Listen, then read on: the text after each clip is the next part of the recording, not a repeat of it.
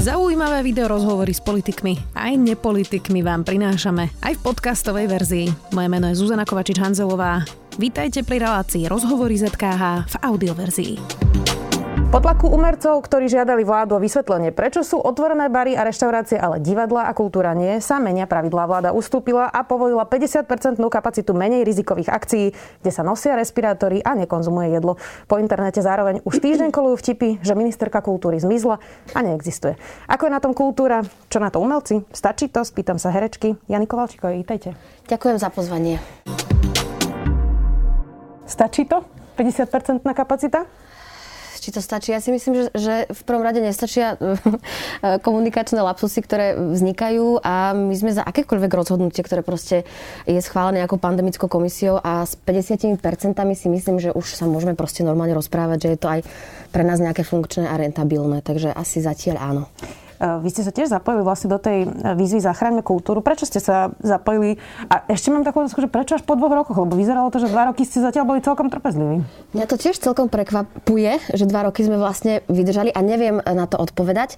Neviem, že či je to tým, že možno, že... Ja si tak akože vnútorne odpovedám, že možno e, tým, že v prvej vlne sa zdvihla taká vlna kritiky voči nám, že čo máme všetko robiť, okrem toho, na čo sme zvyknutí, aby sme robili. Dokladať do regálov a Presne tak, tak a rôzne podobné aktivity, takže sme sa potom tak nejak nejak zakuklili. Potom sme každý z nás ako keby hľadali tie cesty, aby tá kultúra, to umenie vznikalo. Myslím, že sa nám to aj podarilo, že si to proste našlo svoju cestu.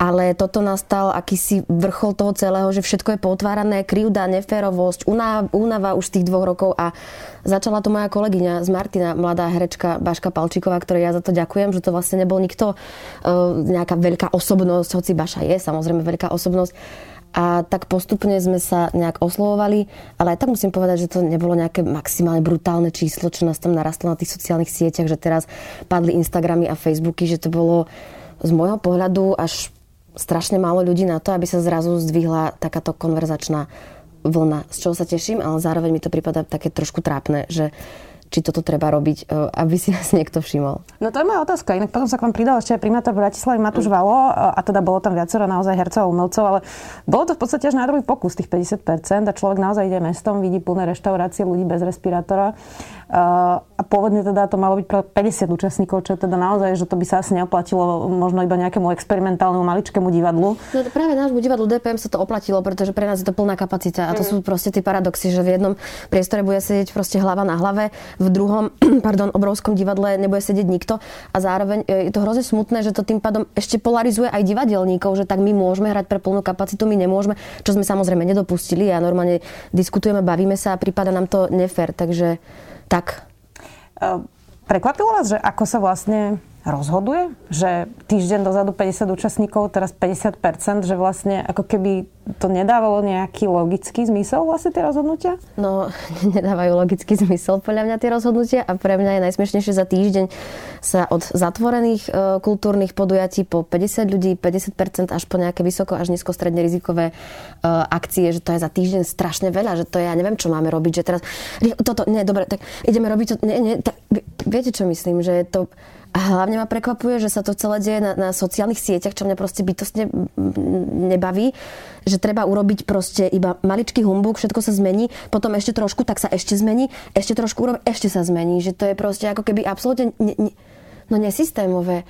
Nám stačí povedať, že budete zatvorení proste do 20. januára a my sa s tým vysporiadame, len to treba dať vedieť aspoň dva týždne dopredu. My s tým vôbec nemáme problém.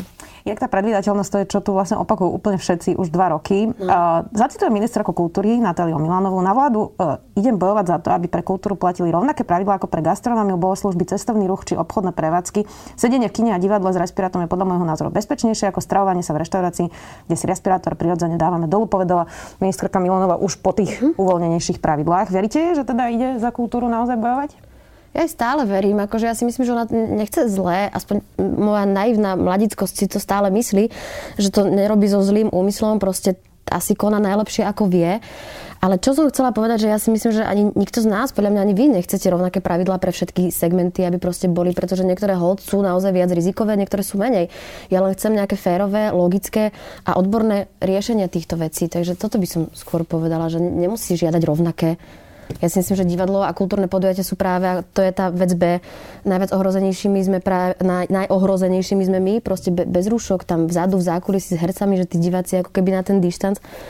Je to proste v poriadku. Mne ide iba o to, aby to malo logiku. Hlavu a petu. Spomínala som to už na začiatku, kolujú vtipy, že ministerka kultúry neexistuje. E, rôzne teda memečka. Je fakt, že ona tie opatrenia ani neohlasovala, dala ich najprv iba na svoj Facebook. Um, a potom... to sme zase pri tých sociálnych sieťach, kde sa tá politika deje, to je strašné. No? Potom teda posielala tlačové správy. Ako si to vysvetľujete? Uh, lebo ostatní ministri zase je férové povedať, že tie svoje opatrenia si ohlasujú, ale vlastne ministerka kultúry naozaj ako keby, ja neviem, bojí sa vás? Alebo, alebo, alebo aký, ako si to vysvetľujete? Ja dúfam, že sa nás nebojí, lebo nie prečo sa nás báť, lebo si myslím, že sme taká ešte skupina ľudí a občanov a občaniek Slovenskej republiky, ktorá si myslím, že je celkom príčetná, e, nehádavá a dá sa s nami komunikovať, takže dúfam, že to nie je ten problém. Možno je to jej systém práce.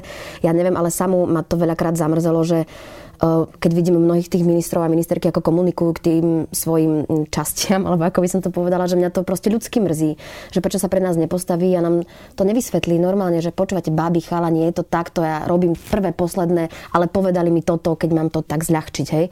A to sa žiaľ nedieje. Keby aspoň tam stála vzadu, keď sa vyhlasujú tie veci, aspoň vieme, že tam asi bola celý čas a že je to nejaká opora, nejaké gesto. Mne by aj toto stačilo, ale mne, no možno zvyšku divadelné a kultúrne obce nie, neviem. Vy ste spomenuli viackrát tie sociálne siete, tak som z toho kontextu pochopila, že vás to asi veľmi hnevá. Ja to veľmi hnevá, lebo, a to sme pri tej kultúre zase, lebo ja mám už taký pocit, ja sa snažím pekne rozprávať. Ja aj nadávam, normálne ľudsky, keď sa nahnevám, ale nikomu by som si nedovolila nadávať do hlupákov, trúľov, klamárov a neviem ešte akých vecí, aj keď čítam.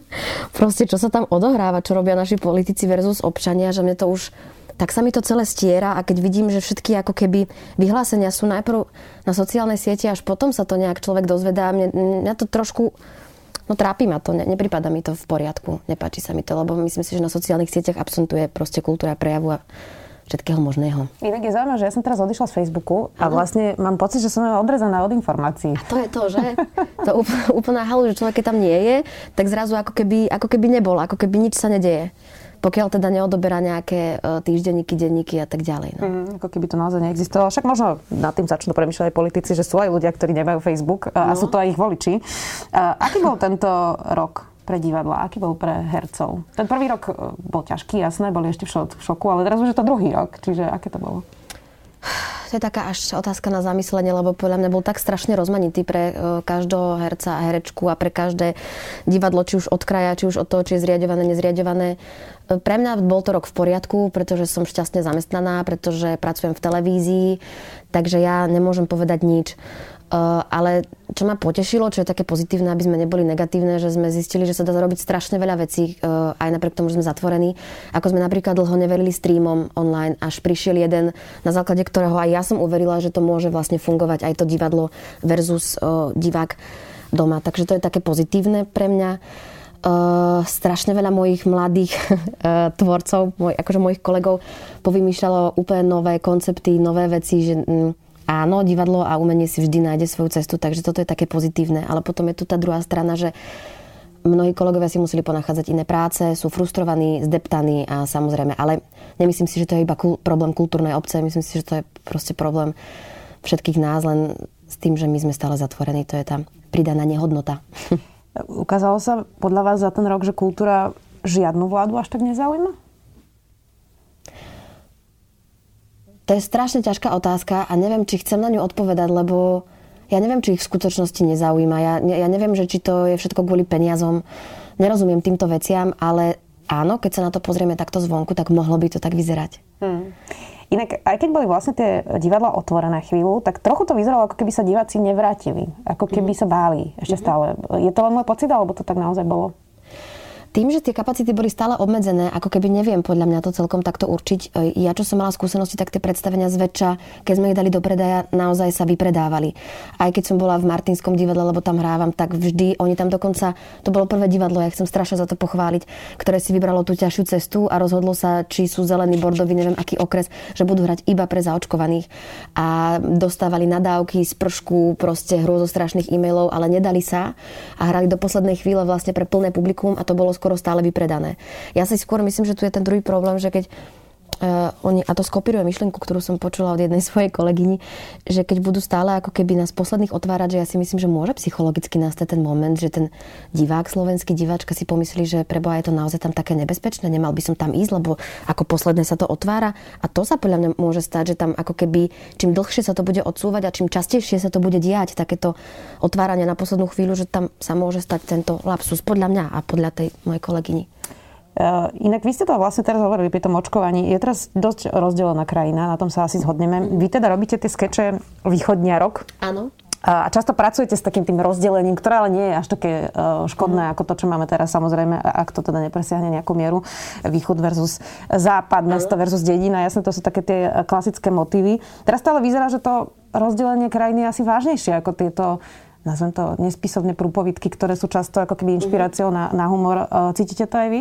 Cítim to aj ja a poviem to hlúpo veľmi teraz, čo poviem, ale teším sa, že to nie je problém len našej krajiny. Viete, čo myslím? Že tým pádom mi to dáva nádej, že OK, nie sme až v tomto až tak akože mimo my z toho celého. Hlúpo som to samozrejme povedala a cítim to aj ja. Hrozne ma to mrzí, pretože ja mám kopec kamarátov a kolegov, ktorí nie sú zaočkovaní. Áno, mne to dáva veľký otáznik v hlave, že čo sa to tam proste deje. Poznám ich názory, s niektorými akože sa dokážem ako tak stotožniť, ale rozhodne to vo mne nevyvoláva tie pocity, že by som teraz na niekoho proste útočila, osočovala ho, alebo čokoľvek iné. Proste pokiaľ si v mojej prítomnosti dáva pozor a robí všetko to, čo má robiť, takisto ako ja, aj keď som očkovaná, tak sa testujem. Proste keď chcem niekam ísť, tak je to úplne v poriadku, ale to sú zase tie sociálne siete, podľa mňa. Ale dialo by sa to asi aj bez nich, nie? Myslíte, že v takom rozsahu? Neviem, či v takom rozsahu, mm-hmm. ale v krčmách by sa to asi dialo tak. V krčmách tak. by sa to dialo určite, asi by boli aj nejaké bitky. Možno teraz prichádzame o tie bitky, lebo sedia doma za tými počítačmi, takže to je zase ďalšia pozitívna vec, že aspoň neprichádzajú do kontaktu. Keď už sme boli pri tom motive východňari versus eh, západňari, je, je to ešte stále aktuálna téma? Naozaj to cíti východňar v Bratislave napríklad? To býva najčastejšie ten motiv. Ja som to nikdy necítila. To je na to paradoxné, že aj keď sme tvorili ten, eh, ten pořad, ten seriál, tak som hovorila, že počúvajte, ja som to nikdy necítila skôr ako tak nejak humorne. Ja to skôr neviem, takže keď sa vrátim domov, tak moji e, kamaráti mi hovoria, Ježiš, Jana, ty už rozprávaš úplne po bratislavsky. A ja hovorím, že nerozprávam po bratislavsky, rozprávam proste spisovne, že dávam na prvú. Ale nikdy som necítila, že by teraz som prišla do Bratislavy a na mňa ukazovali prstom, že ty si z východu, ty si prehnane ambiciozná, teraz nám zoberieš prácu, robotu, neviem čo. Vôbec nie, aj tak je nás v mojom prostredí veľa. Uh-huh. Takže e, je to už niečo, čo možno len si tak pamätáme, že sa dialo? Myslím si, že možno, že je to nejakým spôsobom už prežitok. Teraz máme úplne iné polarizačné prvky spoločnosti. Máme tu to očkovanie aj ostatné ano. témy, to, to asi prekonalo vlastne všetko. všetko. Čo vás na vašej práci baví najviac? Ja som si pozerala, že vy máte teda naozaj dosť širokú škálu, okrem tých seriálov, ktorý jeden je vážny, niektorý je komediálny, divadlo, podcast. Som si prečítala, že ste založili produkčnú spoločnosť, takže už asi aj podnikáte, manažujete, takže... Zimmerman, hej.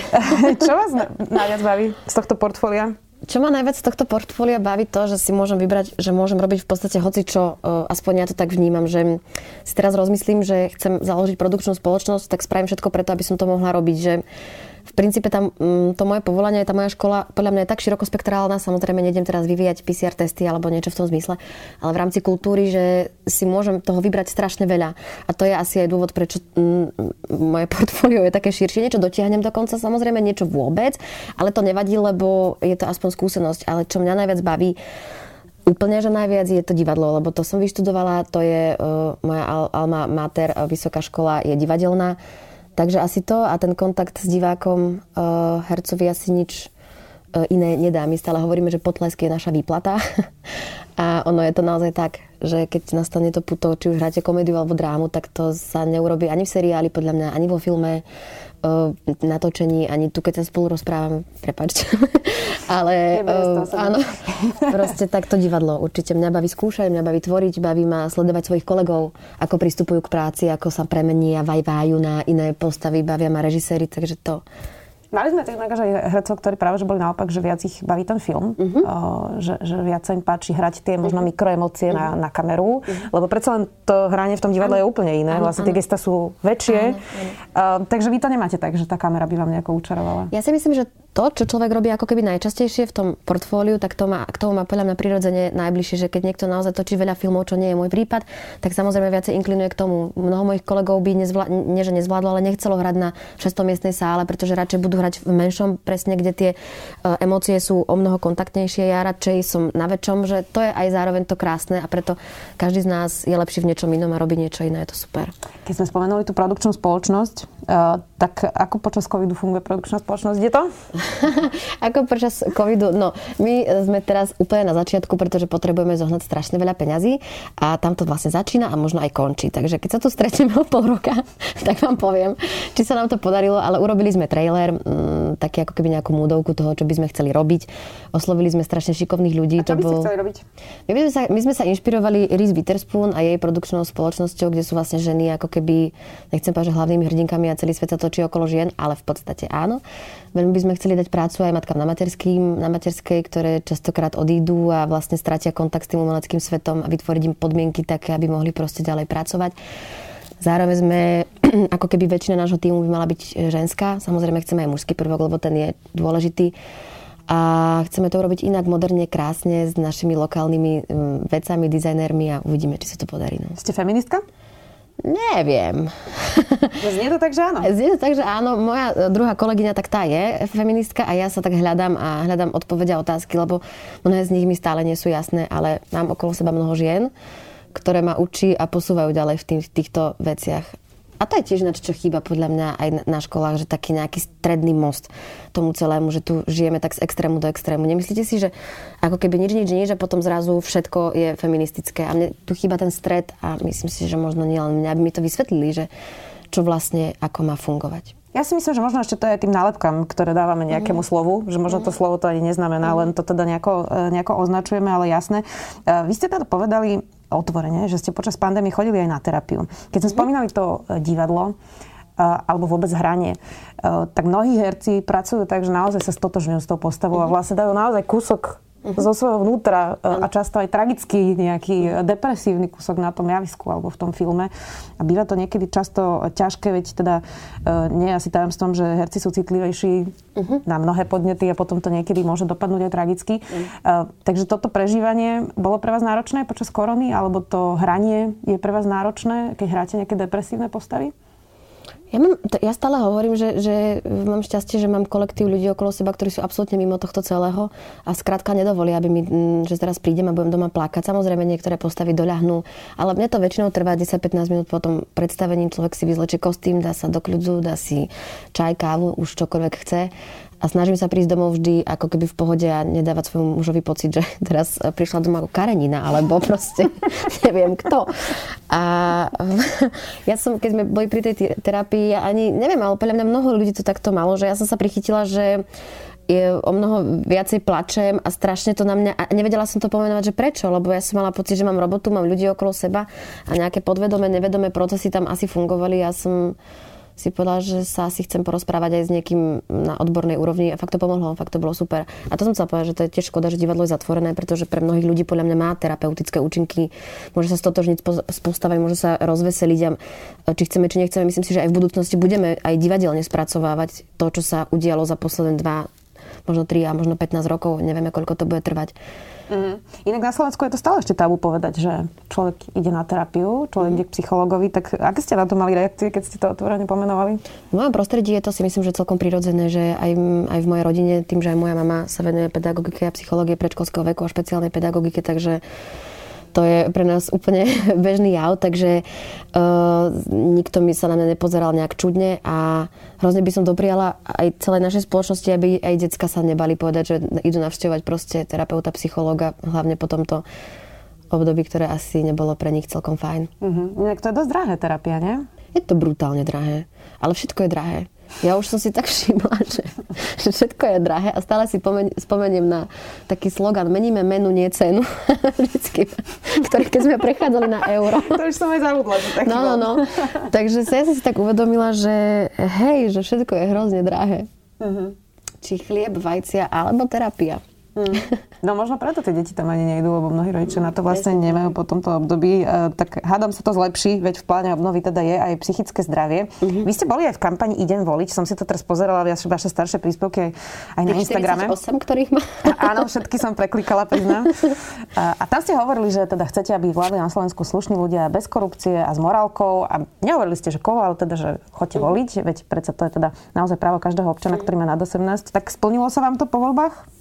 Či sa mi to splnilo? Ja si myslím a som sa považovala, aj sa považujem za e, posledného Mohikana a fanúšika tohto, čo sa tu deje na Slovensku, ale priznám sa, že už aj moja optimistická nálada je už veľmi hlboko na dne, ale ja stále verím, že oni sa zmobilizujú a že, ale nielen oni, aj my ako spoločnosť, akože to ide ruka v ruke. Ja si myslím, že toto, čo sa tu deje, nie je výsledok toh, týchto, tohto volebného obdobia alebo týchto ministrov a ministeriek. Dobre som to povedala, ja si myslím, že to je dlhodobo proste problém zanedbaných strašne veľa vecí a želám si, aby sme sa všetci proste zmobilizovali a dali sa dokopy. Normálne sa dali dokopy, začali čítať, začali sa vzdelávať, kriticky myslieť, chcieť iba dobre. Ja som včera takú takú mala filozofickú úvahu večer, že, že prečo to tak je, že všetci tí svetoví predstavitelia ako keby majú pocit, že potrebujú podnecovať v ľuďoch zlo a podporovať ako keby to, to zlo, že prečo nechcú vytiahnuť z tých ľudí tie dobré a, e, a, a motivovať ich proste k pozitívnym činom z ich vnútra, že aj decko, keď sa vychováva, tak nebudem ho podporovať v tom, aby krádol, alebo ja neviem, ale aby bol slušný a to dobré v tom hľadať. Tak to si želám, aby sme si ako spoločne, nechcel vyznieť, nech to slnečkársky, neviem ako, ale ja stále verím, že máme šancu a dúfam, že to tak bude. Uvidíme, no. A aký ste mali rok 2021 a aký budete mať 2022, keby ste si mali typnúť? Keby som si mala typnúť, aký bude mať rok 2022, ja dúfam, že odohrám viac predstavení, dúfam, že už nedostanem COVID, to by som už nechcela, dúfam, že z mojich blízkych to všetci prežijú, aj po psychickej, aj fyzickej stránke a dúfam, že e, budem hrdá na spoločnosť, ako sa posunula ďalej. Taký si predstavujem svoj rok 2022 a aby sa podarila produkčná spoločnosť. To si želám. A aký bol 2021? Hrozne veľa ma naučil, e, aj čo sa týka vzťahov medzi ľudských, ako som pozerať na mnohých mojich kamarátov a známych. Uh, naučil ma podľa mňa veľkej tolerancii a veľkej filtrácii nejakých informácií zvonku tak myslím, že to by sme mohli mať všetci spoločné. Inak všetko, čo ste teraz vlastne povedali. Ďakujem pekne, že ste si našli čas. Uvidíme, ako to bude pokračovať s tými pravidlami aj pre kultúru. Budeme to pozorne sledovať. Jana Kovalčíková, herečka, ďakujem, že ste si našli čas. Ja ďakujem. Počúvali ste podcastovú verziu relácie Rozhovory ZKH. Už tradične nás nájdete na streamovacích službách, vo vašich domácich asistentoch, na Sme.sk, v sekcii Sme video a samozrejme aj na našom YouTube kanáli Denníka Sme. Ďakujeme. Viete, čo je to piatoček? Ja vôbec, ja akože absolútne vôbec, hej. Skutočne? Nie. Piatoček je satirický podcast nie len o politike. Klamstva, klamstva a klamstva. Kristýna, Viktor a Adam vás v ňom každý týždeň prevedú tým najbizarnejším, čo sa stalo na Slovensku aj vo svete. V každom dieli vyberú aj tragéda týždňa a na záver sa možno aj trochu opustia. Čože? Piatoček vychádza prekvapivo každý piatok. Vždy vo výplatný termín júnovi, júlový, to znamená vo výplatnom termíne za kalendárny mesiac mája. Nájdete ho vo všetkých podcastových aplikáciách. A je, je. Poskávame vás všade. Viete čo? Urobím to tak, že